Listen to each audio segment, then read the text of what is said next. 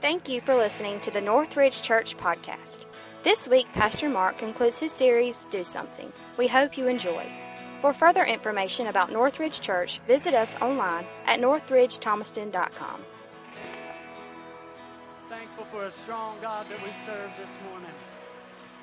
All right, all right. You may be seated. God bless you. Look to your neighbor and say, I prayed all week I'd sit next to you. Now look to the person that you did not say that to and say, I'm glad you're here too. All right. How many of you know it's okay to laugh and it's okay to lift up your hands? It's okay to get excited in the house of God. How many of you know that? Amen. We serve a risen Savior, and uh, He has set us in heavenly places. There's a plan for your life, and one of the things that I feel like God was calling us to do as we started this church was to, to preach a series that really epitomized that very thought of doing something. And again, as I started this series out several weeks ago, the aspect of doing something oftentimes lends itself to, to an activity or to actually going. And, and it absolutely does include that. But sometimes it's just going out and saying, God, what would you have me to do? It's just seeking the face of God and not just going, hear me, church, not just going from pillar to post, doing a lot of spiritual things. Because let me say this loud and clear you can do a lot of things in the church, in the community, on the mission field, and completely miss God. In fact, I think it's very encouraging to hear sometimes that, you know, uh, you know, if you're not called to, to work in the nursery, if maybe children is not your thing and you just don't feel compelled to not only spend time, how many of you just love when you come to church, you can just turn your kids loose and you get a little time alone? All right, that was way too spiritual. But anyway, but the thing I'm getting at is we have to start praying not just for God to use me, but for God to use me in the area that He's equipped me with. Philippians 2.13 says it this way, that it's God that works in you both to will and to do of His good pleasure. Simply saying this, that if there's anything in us wanting to do something for the glory of God, you can rest assured that God put it there. And then Philippians 1 6 says it this way being confident of this very thing, that he which hath begun a good work in me will also do what? He'll finish it. He'll complete it until the day of Jesus Christ. So it tells me this, that if there's something out there for me, for me to do, and the Bible is very clear on that in 1 Corinthians 12, 13, and 14, that each one of you represent a very viable part of the body of Christ. Every one of you has a part, a spiritual DNA, if you will, on your life that no one else in the world can fulfill but you. Now, having said that, we have to seek God's face, and I'm going to share that with you a little bit more detail tonight. But today I want to finish a, a sermon that I started last week. If you have your Bibles, and I hope you do, turn to Ephesians chapter 2, and we're going to read verses 8, 9, and 10.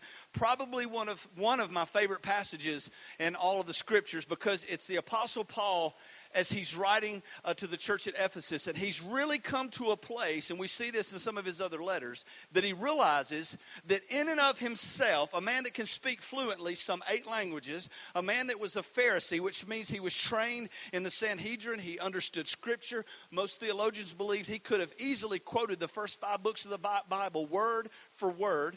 And all of these things uh, encompassing, he was basically saying this in his letters There's nothing in me that I can boast of. I only boast in the things of Jesus Christ. And so, in that context, he says these words He says, For by grace are you saved through faith. That it's not of yourselves, lest any man should boast. It is, say it with me, the gift of God. Y'all say with me, the gift of God. Listen, the reality is, is that anything that God has given you that has any power, any value, any hope is nothing more, nothing less than a gift. A gift is not something that you go and, and, and get because you're good. You get it because someone graciously gave it to you because of their love for you.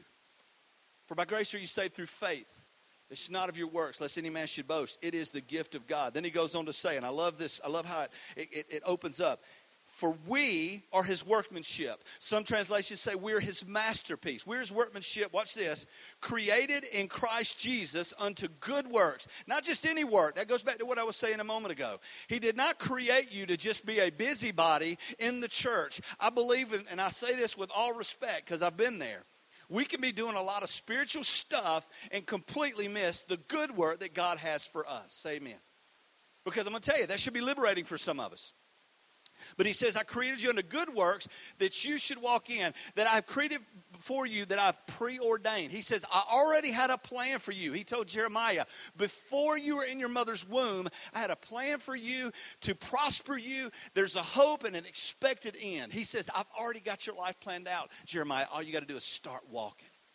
And that's what he's calling you and I today. Let's pray real quick. Father, in the name of Jesus, I pray that today that you would help me to rightly divide your word of truth. Help me, Father, to make application that people in here today, including myself, we would leave different than when we came in. And it's in the mighty name of Jesus we pray. And everybody said, Amen. I started last week with sharing a story with you in the 1900s, 1904. At age 16, a young boy named Bill Borden, a heir to the Borden Dairy estate, had graduated from high school far beyond any of his other fellow classmates. So, for a high school graduation, his parents, very wealthy, gave him a trip around the world. In so doing, he began to get a heart for the people around the world and the dying and the hurting and those that are downtrodden. So he committed his life to a life of missionary work after he finished college. People around the world were saying, What a waste this is. This guy has so many opportunities. His family's incredibly wealthy. And, and he penned these words in the back of his Bible no reserves.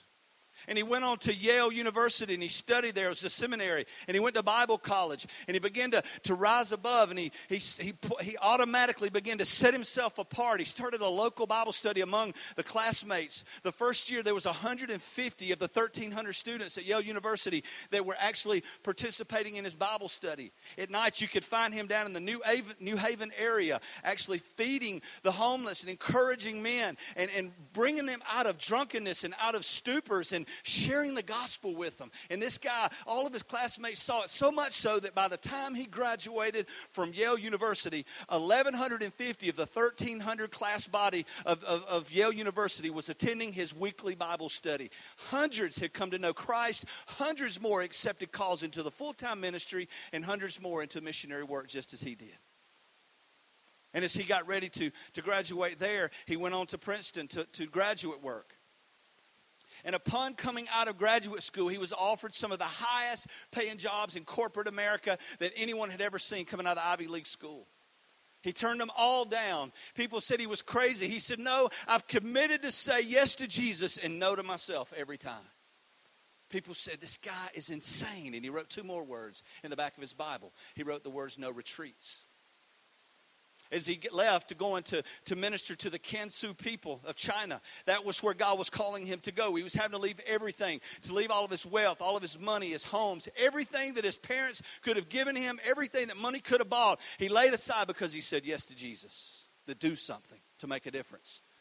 So on his way there, he took a, a, a sidebar and went to Egypt to learn the Arabic language. In less than two months, he contracted spinal meningitis and young 25 year old Bill Borden died. When the words came back to America that this young boy he gave away his wealth he gave away his hope but somehow seemingly he did so in such a sacrificial manner that it seemed more of a privilege than a sacrifice. And the news media was wearing it out. This boy had given up everything and wasted everything. When somebody found his bible they looked and there was two more words at the bottom. Underneath no reserves and no retreats was the two words no regrets. Can you say that today? That if you died today, and we hope we don't die today, but just the reality is the Bible says, appointed unto man wants to die. You and I will die. 100% of the people in the sound of my voice listening in this room or by way of podcast, you will die. The Bible says you have an appointment, and whether you're a latecomer or whether you get there early, you're going to make that appointment because that is God's will for our life. Death is a way to reconcile us back to a holy God could you say, if today you lie on your deathbed, that I have no regrets, Mark? I did what God had called me to do. Remember last week I started with no reserves, and I was speaking about several areas that we're holding back from God. One, of course, and we don't like to talk about it in the church, is in the area of tithing, the area of giving of ourself. That 10%, the Bible says in Malachi, only one place in the entire Word of God, found in Malachi chapter 3, verse 8, 9, and 10, and it says, according to the Lord, try me in this. Try me in the area of giving of your tithes, that 10%, and see if I won't bless you and open up the windows of heaven and pour out a blessing upon you that you will not even be able to contain it. So, Mark, are you saying I should give to receive? I'm saying no. Try God. It's God's principle. Everywhere in Scripture, He says, don't try the Lord thy God. Don't tempt Him. And then He says, try me in this area. Why? Because as we see all throughout the New Testament, money is the one thing that separated men from a holy God. If we place more value in the things that we can gain on this earth, the things that are temporal, guess what? You have placed an idol before you and a holy God. So God is saying, "Hey, I'll show you. I'll try, I'll show you the real deal. I'll take the one thing that you work so hard for, the thing you place above family, the thing that people are killing in the streets for, the things that people are selling their body into slavery, people are selling drugs, they're doing all of these things for money. Hey, I'll take that one thing and see if you'll hold it back from me." The principle of tithing is just that. It's a principle. It's not a commandment. The church doesn't need your money. God is certainly not broke. It's a principle that I thank God, my wife showed me many, many years ago that you don't write that check last if you have the money left over. You write it first as a faith promise, knowing that God is going to do what God said He would do. How many of you can just by show of hands say, I can attest to the fact that God has shown me personally that in my giving that God can never outgive a holy God? How many of you just want to lift your hand up? See, it's a principle. Secondly, in the area of sin. What are you holding back from God? Is there unconfessed sin in your life that you've held back from God? Something that you have put over in the corner. In Psalms 139, for 22 verses, you see the psalmist David, a man associated with hurt, with pain and loss. And he said, You know me if I sit down. You know me if I stand up. You know me if I go into the dark corners. You know me if I go into the grave. You're there. Before I speak a word off of my tongue, you know it right well. And then in verse 23, after 22 verses, speaking the sovereignty and the all knowingness of God, then he says these words Search me, O God. Know my heart, try me, and know, know my thoughts. See if there be any wickedness in me, Lord, and lead me in your way everlasting. Why? For 22 verses does he say that he knows everything, only in verse 23 to come back and say, Now search me. I'll tell you why. Because there's a difference in realizing that God knows everything about you, every dark corner, every skeleton, everything. Listen, it ain't time to come out of the closet. It's time to let God in with you and clean it out and walk out afresh and anew. That's what God wants to do in your life. But we're holding it back, we're reserving that. And then finally, the area of unforgiveness. Some of you in this room, and I say this with the utmost of respect, some of you in this room have been hurt so bad, so wickedly things have been done to you, maybe as a child, maybe in a relationship, maybe all of the above. And you wake up every morning, and again, please hear me, I say this respectfully. I don't make light of that. But you wake up in the morning and you're reminded by the enemy of what someone did to you, and you carry that with you each and every day. And it's preventing you from walking in the fullness of the joy that God has for your life. Nehemiah says it this way The joy of the Lord is my strength. And let me submit to you, joy is way different than being happy. How many of you know that? Happiness is something that we get when happenings occur in our life that are pleasing to us, Steve. But joy comes from the Lord. Joy says this, and I shared a lady's name with you last week who lost her two year old son, and I got the call to go to the hospital uh, uh, several years ago in, in, in uh, LaGrange, and, and I saw this lady lying flat on her face before God, crying out to God to heal this little baby who had fallen in a pool. His name was Caden, two years old. And guess what? As we prayed and we believed and we had faith, God took that child, and I had no understanding as that as a young preacher. I couldn't look at that mother and say, well, here's why, because all things work together for good. Can I tell you something? There's times when things happen in your life. You don't quote scripture, you just shut your mouth and ask God to do what he does. But that woman today is serving the Lord so much so. And you'll meet her one day. I'll bring her here. So much so that she says this out loud God, thank you for taking little Cade's life that I may see your will for me, that I may bring others to you.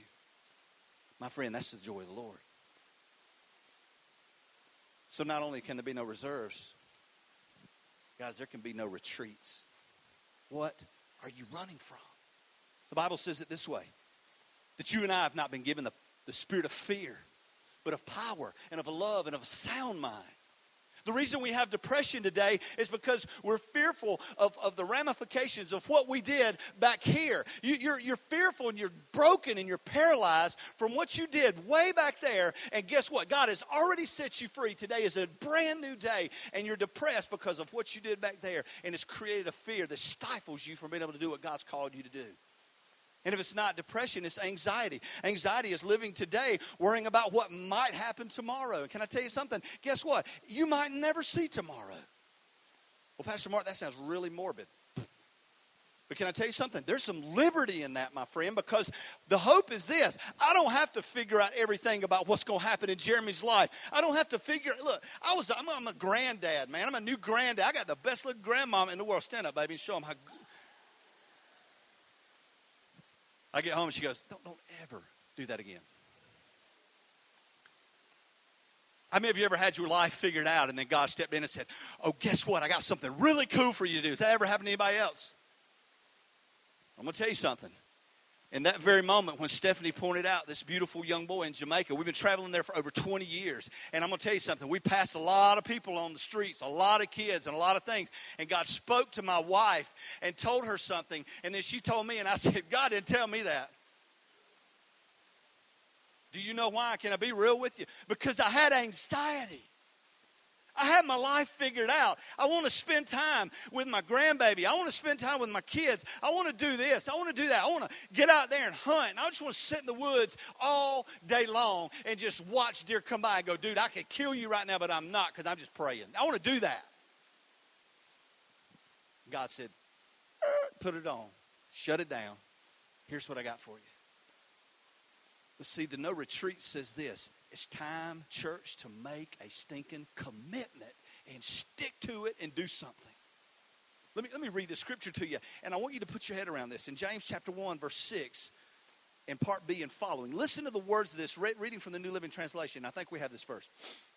Do not waver, for a person with divided loyalty is unsettled as a wave of the sea that is blown and tossed in the wind. Listen to this last part.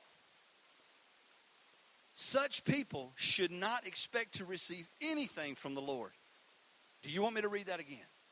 When you have a divided allegiance, Lord, I want to serve you, I want to serve you, I want to give to you, I want to serve, and then you're over here going, but God, I want the world, I want what the world has to offer. You now have a divided allegiance. You are not certain about what you're really asking God to do in your life. And he says, a person that is unsettled that way, that has a divided loyalty, hear me, such people should not expect to receive anything from the Lord. From the Lord. I don't know who Lloyd is, but Lord. Anybody here named Lloyd? You just bless everybody, Lloyd. Let me say this to you. I know you're watching the news and what's going on in the Gaza Strip. In 1967, there was a six day war. And in that war, the Arab nations that came against a small little parcel of land called Israel. And hear me, these are God's people. You can mark this down. You can say Mark prophesied. You can say whatever you want to say, but I want you to mark it down right now in your mental Rolodex. They will never, ever be overrun. God's already settled that. All these nations came against Israel, and Israel defeated them all. And in that six day war, all those Arab nations were pushed into the sea, and they reclaimed the Gaza Strip, one of the most strategic pieces of property in the entire Middle East because it separates some major cities, some major things. Egypt on one side, Lebanon on another, Turkey, Iran, Iraq, and all around them in the Mediterranean Sea. That is their port of entry, and that is their port of exit. In 2004 and 2005, I'm sorry to say that at the guidance of the United States of America, at the time, Ariel Sharon was the prime minister. And you may have followed him. He was a very, he was actually a, a good man. He was encouraged by the United Nations seconded by the United States of America and the Department of Defense and Homeland Security and several other security councils. They said, look, if you truly want to get some type of peace treaty and some type of peace agreement, just give them that one little small piece of land. Just give it to them. And they complied. Today, that land is not owned just by Egypt.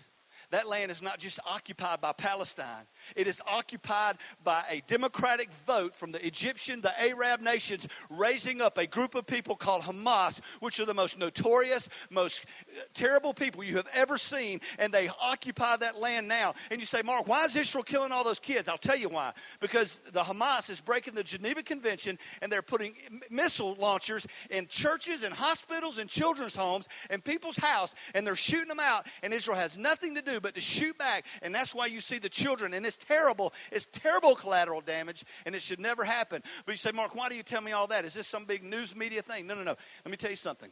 The reason that we're having the problems we are today is because God had already given Israel the Gaza Strip, but they retreated and gave people something that God had already given them in victory.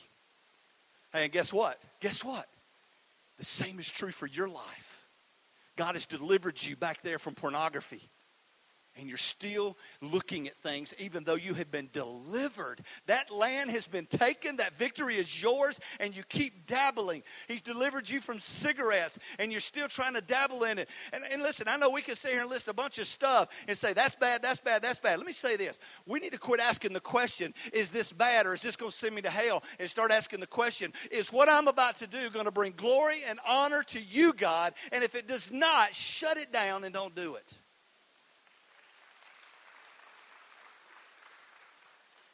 But retreat says this that we're not committed to fight and we're not committed to stand. In Joshua chapter 5, verses 13 and following, Joshua has just taken the torch from Moses and now crossed the Red Sea a very, very important part of the children of Israel. As they walked over that sea, they didn't walk into the promised land would indicate a piece of heaven. It indicated the fullness of the fellowship of a holy God. That's what God intended them to have. That's what God intends you and I to have. Fullness of God, full fellowship with Him, the joy of the Lord, a free flow of prayers and a free flow of blessing back and forth. That's what God desires from you. We just got to move all the junk off the table. And the, and the uh, Jordan River became that junk. And they crossed over it on dry land. And now they're in Gilgal and they're standing standing there, and Joshua just takes a little walk and starts walking over to Jericho. He wants to survey. Remember, he was one of the original spies during Moses' reign. And he walks over into Jericho, and as he, as he comes across this plateau to see the city for the first time, the most fortified city in the entire world at the time, with walls, with impenetrable walls, and he stood there and he sees this guy arrayed in battle attire with a helmet on, a sword drawn, and he asks this question Are you for us or are you for our adversaries? You know what he told him? No. He asked him two questions. Have you ever asked your kids two questions and they give you a yes or no answer? It doesn't make any sense. The, the, this person looked, he said, Are you for me or are you against me? Are you for us or are you for our adversaries? And watch what he said No. But rather indeed, I come as the captain of the host of the Lord. As we study Scripture, we realize this was actually a Christophany, a picture of Jesus Christ before he was ever incarnated. Don't worry about all that. We'll get into that later. But you know what he told him that day? Hear me, Joshua. I'm not for you. I'm not for them. I'm not against you, and I'm not against them. I am simply God. Now, why is that important? I had to write this down or else I'd forget. Let me tell you. Joshua's question reveals a typical mindset that poses a threat and a hindrance to your and my effectiveness in the service of our Savior. Here's what I wrote down. We tend to see the battles we face as our battles and the forces we face as the forces marshaled against us and our individual causes, concerns, agendas, and even our theological positions or beliefs, rather than simply seeing it as something God is using to get a hold of my life and use me not for my agenda, not for my hope, not for my church, but for His glory and His honor and His mercy.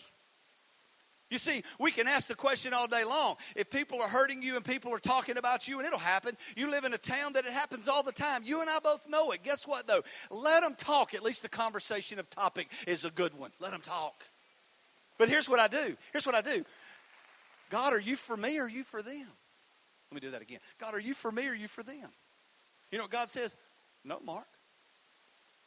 I came that all would know me that all would repent and come to me. I come that none would perish, Mark. See, I come not to help you. Hear me, guys. This is profound. God said this in my heart. He said, Mark, I didn't come to help you raise up a church. Mark, I didn't come to help you rescue you a child. I let that boy come into your life so you can see what I did for you, Mark, because you were the orphan. You see, it's not about me, it's about him and what I can do to be a part of His great story. But there's no retreats. And then finally, this is the hardest one. the Apostle Paul, he says in, his, in the doxology of his life, 2 Timothy chapter 4 and verse 7, literally perhaps weeks before he was beheaded for his faith, martyred at the hand uh, uh, of an angry king and an angry people. And he said these words I have fought a good fight. I have finished my course. I have kept the faith, he said. He wrote letters of encouragement called the prison epistles while he was in a Roman prison, literally taking some of his last breaths at some of the most grotesque situations you could ever fathom, perhaps shackled by the feet and shackled by the arm, different things. He would have to, I mean, the, the, the, the waste of his body right there in the hole in the bottom of the floor, his food sitting nearby when he was fed, and yet he's encouraging people in the faith. Why? Because in Acts chapter 20, you see a word that Paul said when he first started out. He said, Now I go bound to Jerusalem. I go bound in the Holy Spirit, not worrying about the things that befall me there, because I know now none of these things move me that I may finish my course with joy that you have set before me. The reason he had no regrets is because when he died that day, that the, the weeks before, when he wrote this letter, he knew that he had done exactly what God had called him to do. You see, we can stand back today and say, Yeah, I'm not holding anything back, Mark. There's no reserves. And Mark, I'm not really afraid of a lot. You know, I, I just press on, man. I'm a, I'm, a pretty tough guy, I'm pretty tough gal. And, and you know, I just to press on. I'm not holding anything back. But will you, my friend, will you at the day that God is calling you home, if you knew it and you knew that time was impending, would you be able to say, I have fought a good fight. I have kept the faith, and this is the underscore, and I have finished my course. See, I don't have to finish your course. I don't have to do what you, you've been called to do, Rusty. You, your, your call may be a lot more, more uh, profound than mine. And, and that's what we do, don't we? We put it down here and we go, well, well, here's your calling and here's my calling. And wow, look at Billy Graham's calling. And, and, and I know y'all went to the Billy Graham library. I'm going to tell you what, one of the things you walk away with is, is, is they were telling us the other day, Tommy and Julie, is that you walk away not about Billy Graham, but about who God is in Billy Graham's life. Can I tell you something? If you stand up for the glory of God and say this, I am not going to turn back. There's no reserves, there's no retreat, and guess what? There'll be no regrets. You in heaven will see, receive the reward that God has planned for your life, and you will stand side by side on a level field with the Billy Grahams of this world. Because that's how good God is. No regrets. When you lie on your deathbed, what will you wish that you have done? As the band comes, I want you to hear me. Want you listen to this if you had heard anything else I said. We don't like to think about death. But you and I both know, and many people in this room have been affected, been impacted by death. And we hear people every day that are, you know, cancer and things that are happening in our life. One of the things that I, that I found, Bill, is when I, when I do have the privilege, and I call it a privilege, when I do have the privilege of going over to a family's house and praying with them, one of the things that I ask them before I sit down to pray with them, I mean, you know, if, if, your, if your husband or your wife is lying there on the bed, and, and, and who am I? Who am I as some preacher to walk in the house and go, man, we're just going to pray for healing, man. We're just going to pray. And I start declaring all these things. You know what I do to him? I just go to him and say, hey, how do you want me to pray? Because you know what I have found to be true? And I did it just yesterday. I'm not going to call this person's name. Just found out they have the final stages of prostate cancer. And me and, me and where'd he go? Me and Dave went to their house yesterday and just sit in their living room. He's watching the ball game. And I said, hey, how are you? yeah, we're good. I look, I'm like, we're at the right house, ain't we? All right, I mean, because this guy's good. I'm like, I'm, I'm going to be real with you. I'm not going to be good if I just got this message. He says, yeah, we're good. I mean, can we do anything for you? What did he say? I don't need anything. He did tell us there was a couple of piles of dirt out in the yard if we want to spread that, but what, that wasn't what I was talking about. Because when we really say you want to do anything, we really don't mean do you want help, you know?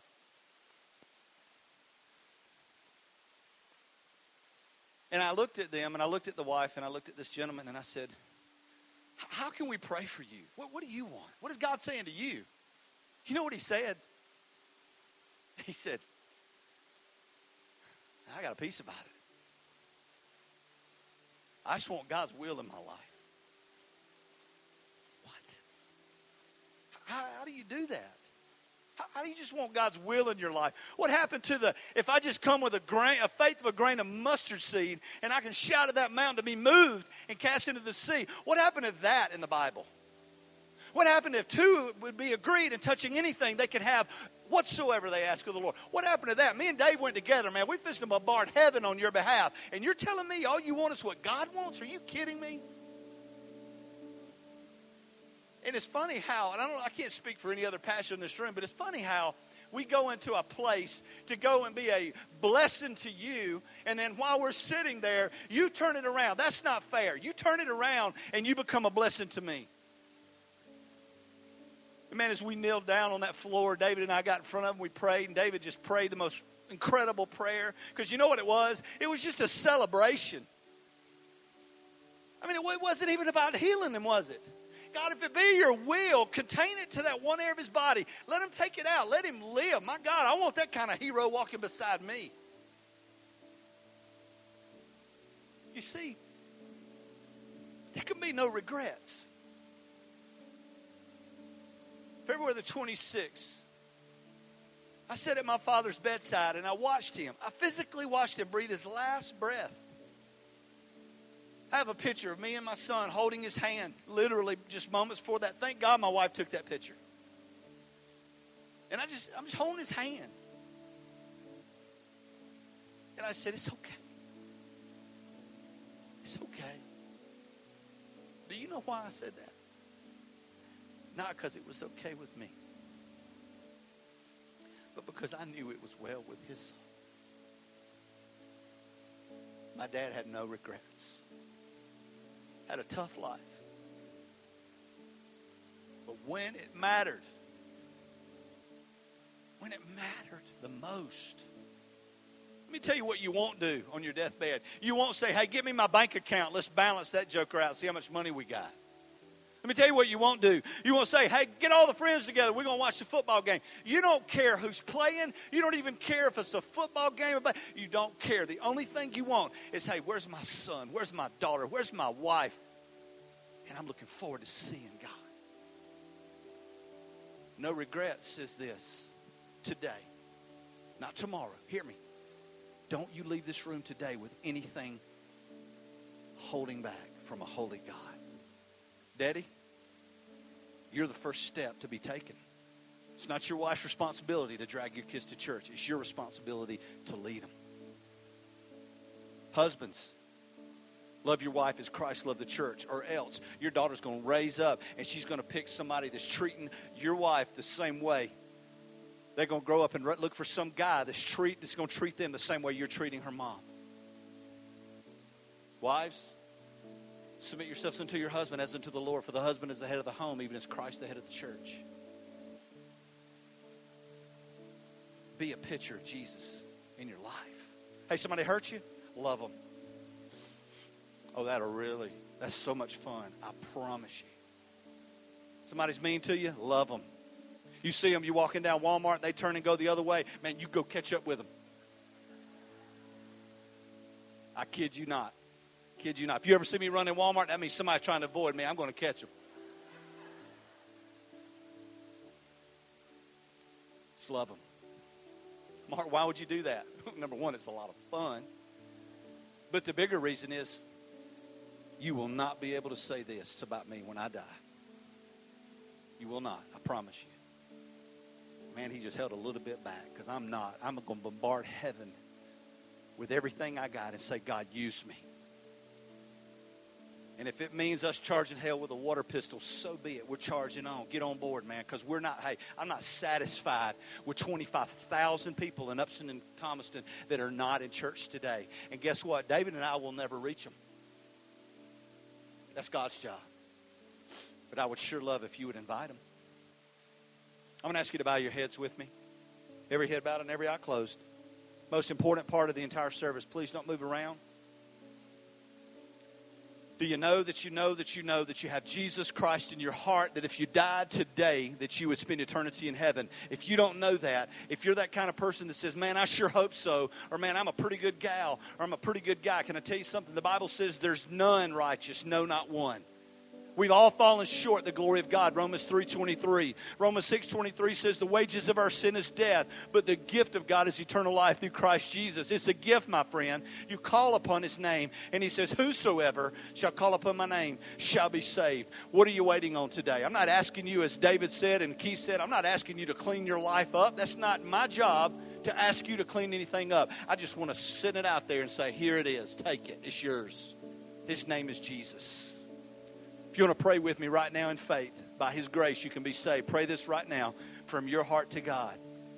God in heaven, I am a sinner, and I believe in Jesus Christ. And I want to ask Jesus to come into my heart to forgive me of my sin. Jesus, will you save me? Be the Lord of my life and help me to live for you until the day that I die with no regrets. Today I commit my life to you.